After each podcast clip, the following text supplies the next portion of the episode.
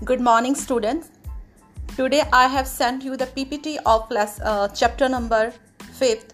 It is Gupta's Empire. ਠੀਕ ਹੈ ਇਸ ਚੈਪਟਰ ਦੇ ਬਾਰੇ ਮੈਂ ਤੁਹਾਨੂੰ ਇੱਕ PPT ਭੇਜੀ ਹੋਈ ਆ ਜਿਹਦੇ ਵਿੱਚ ਮੈਂ ਕਾਫੀ ਜ਼ਰੂਰੀ ਡਿਟੇਲਸ ਜਿਹੜੀਆਂ ਤੁਹਾਨੂੰ ਨਾਲ ਸ਼ੇਅਰ ਕਰਨ ਜਾ ਰਹੀ ਹਾਂ ਆਈ ਹੋਪ ਤੁਸੀਂ ਇਸ PPT ਨੂੰ ਇੱਕ ਵਾਰ ਇਹਦੇ ਗੋ ਥਰੂ ਹੋ ਜਾਓਗੇ ਇੱਕ ਵਾਰ ਇਹਦੇ ਮੇਨ ਜਿਹੜੇ ਕੰਪੋਨੈਂਟਸ ਹੈ ਉਹਨਾਂ ਤੇ ਇੱਕ ਸਿਰਫ ਤੁਸੀਂ ਇੱਕ ਲੁੱਕ ਲੈ ਲਓ ਠੀਕ ਹੈ because question answers already I have sent you earlier ਇਹਦੇ ਵਿੱਚ ਕੀ ਹੈ ਕਿ ਇਹਦਾ ਸਭ ਤੋਂ ਪਹਿਲਾਂ ਅਸੀਂ ਸਮੇਂ ਦੇਖਦੇ ਹਾਂ ਬਿਕੋਜ਼ ਮੈਂ ਇਹਦੇ ਸਿਰਫ ਮੇਨ ਪੁਆਇੰਟਸ ਕਲੀਅਰ ਕਰਨ ਜਾ ਰਹੀ ਹਾਂ। Already I have sent you the full audio ਠੀਕ ਹੈ?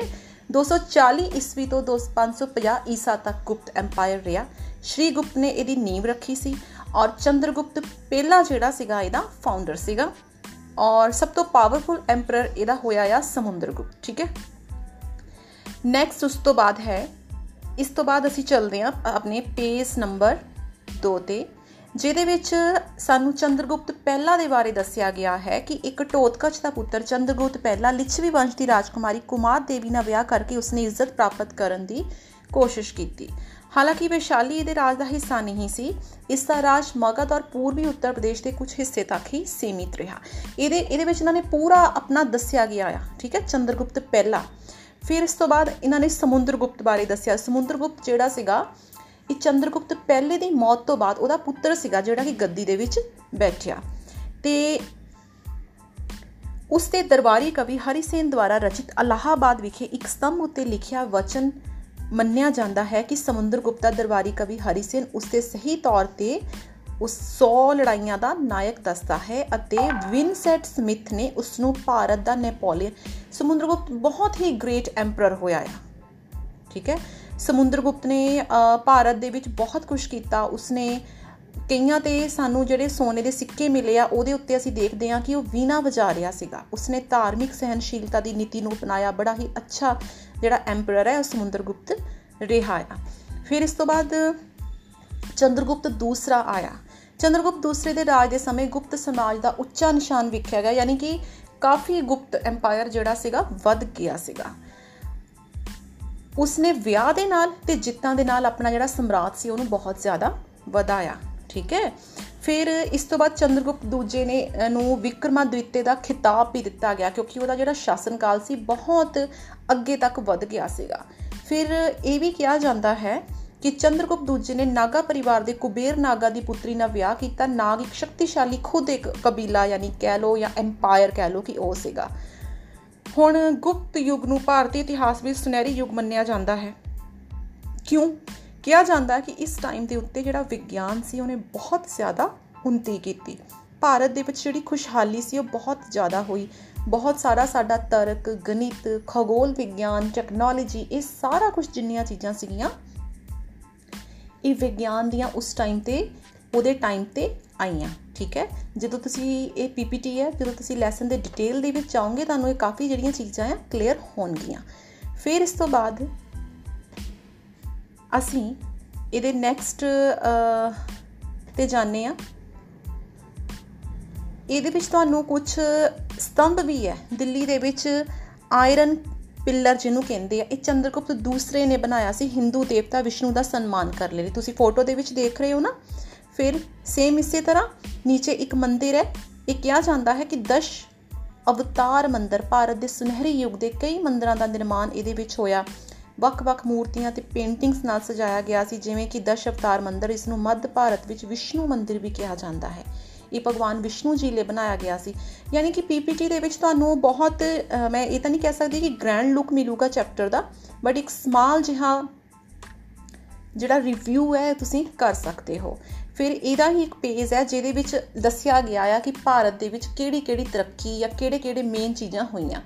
ਚੰਦਰਗੁਪਤ ਦੂਸਰੇ ਦੇ ਟਾਈਮ ਤੇ ਵਿਗਿਆਨ, ਕਲਾ, ਦਰਸ਼ਨ, ਧਰਮ ਸੰਸਲੇਸ਼ਨ ਬਹੁਤ ਜ਼ਿਆਦਾ ਵਧਿਆ। ਕਹਿੰਦੇ ਆ ਕਿ ਉਸ ਦੀ ਅਦਾਲਤ ਵਿੱਚ ਨਵਰਤਨ ਸੀਗਾ ਜੋ ਜੋ ਨੌ ਜ਼ੋਹਲ ਸ਼ਾਮਲ ਸੀਗੇ, ਜੋ ਨੌ ਵਿਦਵਾਨਾਂ ਦਾ ਸਮੂਹ ਸੀ, ਠੀਕ ਹੈ, ਉਹਦੇ ਰਾਜ ਦਰਬਾਰ ਦੇ ਵਿੱਚ। ਫਿਰ ਚੀਨੀ ਯਾਤਰੀ ਸੀਗਾ ਇੱਕ ਫਾਹੀਆਨ। ਫਾਹੀਆਨ ਚਾਈਨਾ ਦਾ ਇੱਕ ਬਹੁਤ ਵੱਡਾ ਯਾਤਰੀ ਸੀਗਾ ਔਰ ਅਲੱਗ-ਅਲੱਗ ਦੇਸ਼ਾਂ ਦੀ ਯਾਤਰਾ ਤੇ ਜਾਂਦਾ ਸੀਗਾ, ਠੀਕ ਹੈ?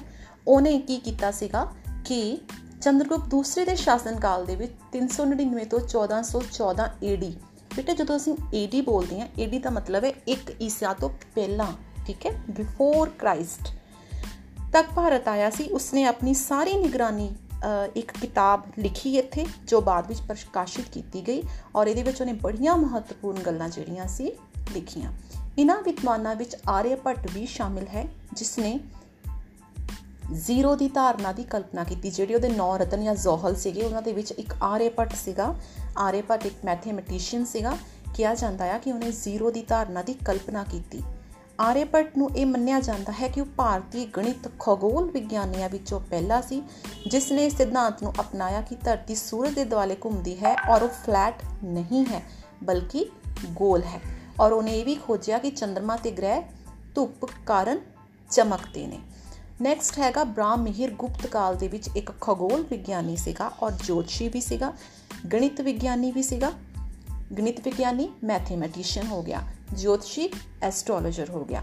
ਖਗੋਲ ਜਿਹੜੇ ਕਿ ਪੂਰਾ ਉੱਪਰ ਅਧਿਐਨ ਕਰਦੇ ਆ ਇੱਕ ਸਪੇਸ ਦੇ ਰਿਗਾਰਡਿੰਗ ਖਗੋਲ ਯੁੱਗ ਦੇ ਹੋਰ ਵਿਦਵਾਨਾਂ ਨੇ 10 ਦੇ ਆਧਾਰ ਨਾਲ ਪਹਿਲੇ ਭਾਰਤੀ ਅੰਕ ਪ੍ਰਣਾਲੀਆਂ ਨੂੰ ਬਣਾਉਣ ਸਹਾਇਤਾ ਕੀਤੀ। ਸ਼ਤਰੰਜ ਦੀ ਖੇਡ ਦੀ ਸ਼ੁਰੂਆਤ ਸੰਭਾਵਤ ਤੌਰ ਤੇ ਇੱਕ ਅਰਸੇ ਦੌਰਾਨ ਹੋਈ ਸੀ। ਕਾਲੀਦਾਸ ਸੰਸਕ੍ਰਿਤ ਭਾਸ਼ਾ ਦਾ ਸਭ ਤੋਂ ਮਹਾਨ ਕਵੀ ਉਹਦੀ ਇਸੇ ਟਾਈਮ ਤੇ ਹੋਇਆ। ਦੈਟਸ ਵਾਈ ਗੁਪਤਾਸ ਦਾ ਜਿਹੜਾ ਪੀਰੀਅਡ ਸੀ ਇਹਨੂੰ 골ਡਨ ਟਾਈਮ ਕਿਹਾ ਗਿਆ। ਇਹਦੇ ਵਿੱਚ ਕਿੰਨੇ ਸਮੁੰਦਰਗੁਪਤ ਵਰਗਾ ਰਾਜਾ ਹੋਇਆ, ਫਿਰ ਚੰਦਰਗੁਪਤ ਦੂਸਰੇ ਵਰਗਾ ਰਾਜਾ ਆਇਆ। ਫਿਰ ਦੇਖੋ ਕਿ ਅਸੀਂ ਫਾਹਿਆਨ ਨੇ ਇਸ ਟਾਈਮ ਟਰੈਵਲ ਕੀਤਾ। ਆਰਿਆਪਟ ਇਸ ਟਾਈਮ ਆਇਆ। ਫਿਰ ਹੁਣ ਅਸੀਂ ਬ੍ਰਾਹਮਿਹਰ ਬਾਰੇ ਪੜ ਰਹੇ ਹਾਂ। ਠੀਕ ਹੈ, ਉਹ ਇਸ ਟਾਈਮ ਆਇਆ। ਉਸ ਤੋਂ ਬਾਅਦ ਜਿਹੜਾ ਬ੍ਰਾਹਮਿਹਰ ਸੀਗਾ, ਉਹਨੇ ਭਾਰਤੀ ਅੰਕ ਪ੍ਰਣਾਲੀਆਂ ਨੂੰ ਬਣਾਉਣ ਸਹਾਇਤਾ ਕੀਤੀ। ਸ਼ਤਰੰਜ ਦੀ ਖੇਡ ਦੀ ਸ਼ੁਰੂਆਤ ਵੀ ਇਸ ਟਾਈਮ ਤੇ ਹੋਈ। ਕਾਲੀਦਾਸ ਬਹੁਤ ਮਹਾਨ ਕਵੀ ਸੀਗਾ ਸੰਸਕ੍ਰਿਤ ਦਾ, ਉਹ ਇਸ ਟਾਈਮ ਤੇ ਹੋਇਆ। ਇਹਦੇ ਵਿੱਚ ਗੁਪਤ ਕਾਲ ਦੇ ਨਾਲ ਮੁੱਖ ਤੌਰ ਤੇ ਸੰਬੰਧਿਤ ਸਨ। ਉਸਨੇ ਸ਼ਕੁੰਤਲਾ ਵਰਗੇ ਨਾਟਕ ਲਿਖੇ। ਭਾਰਤ ਦੇ ਸੁਨਹਿਰੀ ਯੁੱਗ ਦੀ ਸੱਭਿਆਚਾਰਕ ਰਚਨਾਤਮਕਤਾ ਨੇ ਮਹਿਲਾਂ ਤੇ ਮੰਦਰਾਂ ਦੇ ਨਾਲ-ਨਾਲ ਮੂਰਤੀਆਂ ਤੇ ਪੇਂਟਿੰਗ ਸਮੇਤ ਸ਼ਾਨਦਾਰ ਭਵਨ ਨਿਰਮਾਣ ਅਤੇ ਕਲਾ ਦਾ ਨਿਰਮਾਣ ਕੀਤਾ। ਨਾਲੰਦਾ ਯੂਨੀਵਰਸਿਟੀ ਦੀ ਸਥਾਪਨਾ ਕੁਮਾਰ ਗੁਪਤ ਇੱਕ ਦੁਆਰਾ ਕੀਤੀ ਗਈ, ਜੋ ਕਿ ਗੁਪਤ ਕਾਲ ਦੇ ਸਮੇਂ ਵਿਸ਼ਵ ਪ੍ਰਸਿੱਧ ਸੀ। ਯਾਨੀ ਕਿ ਨਾਲੰਦਾ ਯੂਨੀਵਰਸਿਟੀ ਵੀ ਇਸ ਟਾਈਮ ਆਈ। Nalanda university the question it's a very important question ਠੀਕ ਹੈ? ਤਾਂ ਬੇਟੇ, ਇਹ ਸੀਗਾ ਤੁਹਾਡਾ, ਜਿਹੜਾ ਮੈਂ ਤੁਹਾਨੂੰ ਹੁਣੀ ਕਰਵਾ ਕੇ ਹਟੀ ਆ ਪੀਪੀਟੀ ਆਈ ਹੋਪ ਕਿ ਤੁਸੀਂ ਮੇਰੇ ਇਸ ਆਡੀਓ ਲੈਸਨ ਨੂੰ ਧਿਆਨ ਦੇ ਨਾਲ ਸੁਣੋਗੇ।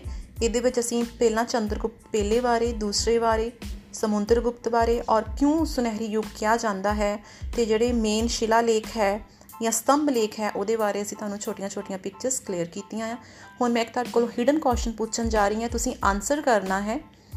ਹਿਡਨ ਕੁਐਸਚਨ ਹੈ, ਮੈਂ ਇਹਦਾ ਉੱਤਰ ਤੁਹਾਨੂੰ ਪਹਿਲਾਂ ਹੀ ਦੇ ਦਿੰਨੀ ਆ ਕਿ ਜਿਹੜਾ ਦਿੱਲੀ ਦੇ ਵਿੱਚ ਚੰਦਰਗੁਪਤ ਦੂਸਰੇ ਨੇ ਸਤੰਭ ਬਣਾਇਆ ਸੀ ਇਹਨੂੰ ਕੀ ਕਹਿੰਦੇ ਆ? ਮੈਂ ਦੱਸ ਦਿੰਨੀ ਇਹਨੂੰ ਆਇਰਨ ਪਿਲਰ ਕਹਿੰਦੇ ਆ। ਬਸ ਤੁਸੀਂ ਆਇਰਨ ਪਿਲਰ ਕੁਐਸਚਨ ਦਾ ਆਨਸਰ ਲਿਖ ਕੇ ਭੇਜਣਾ ਆ, ਠੀਕ ਹੈ?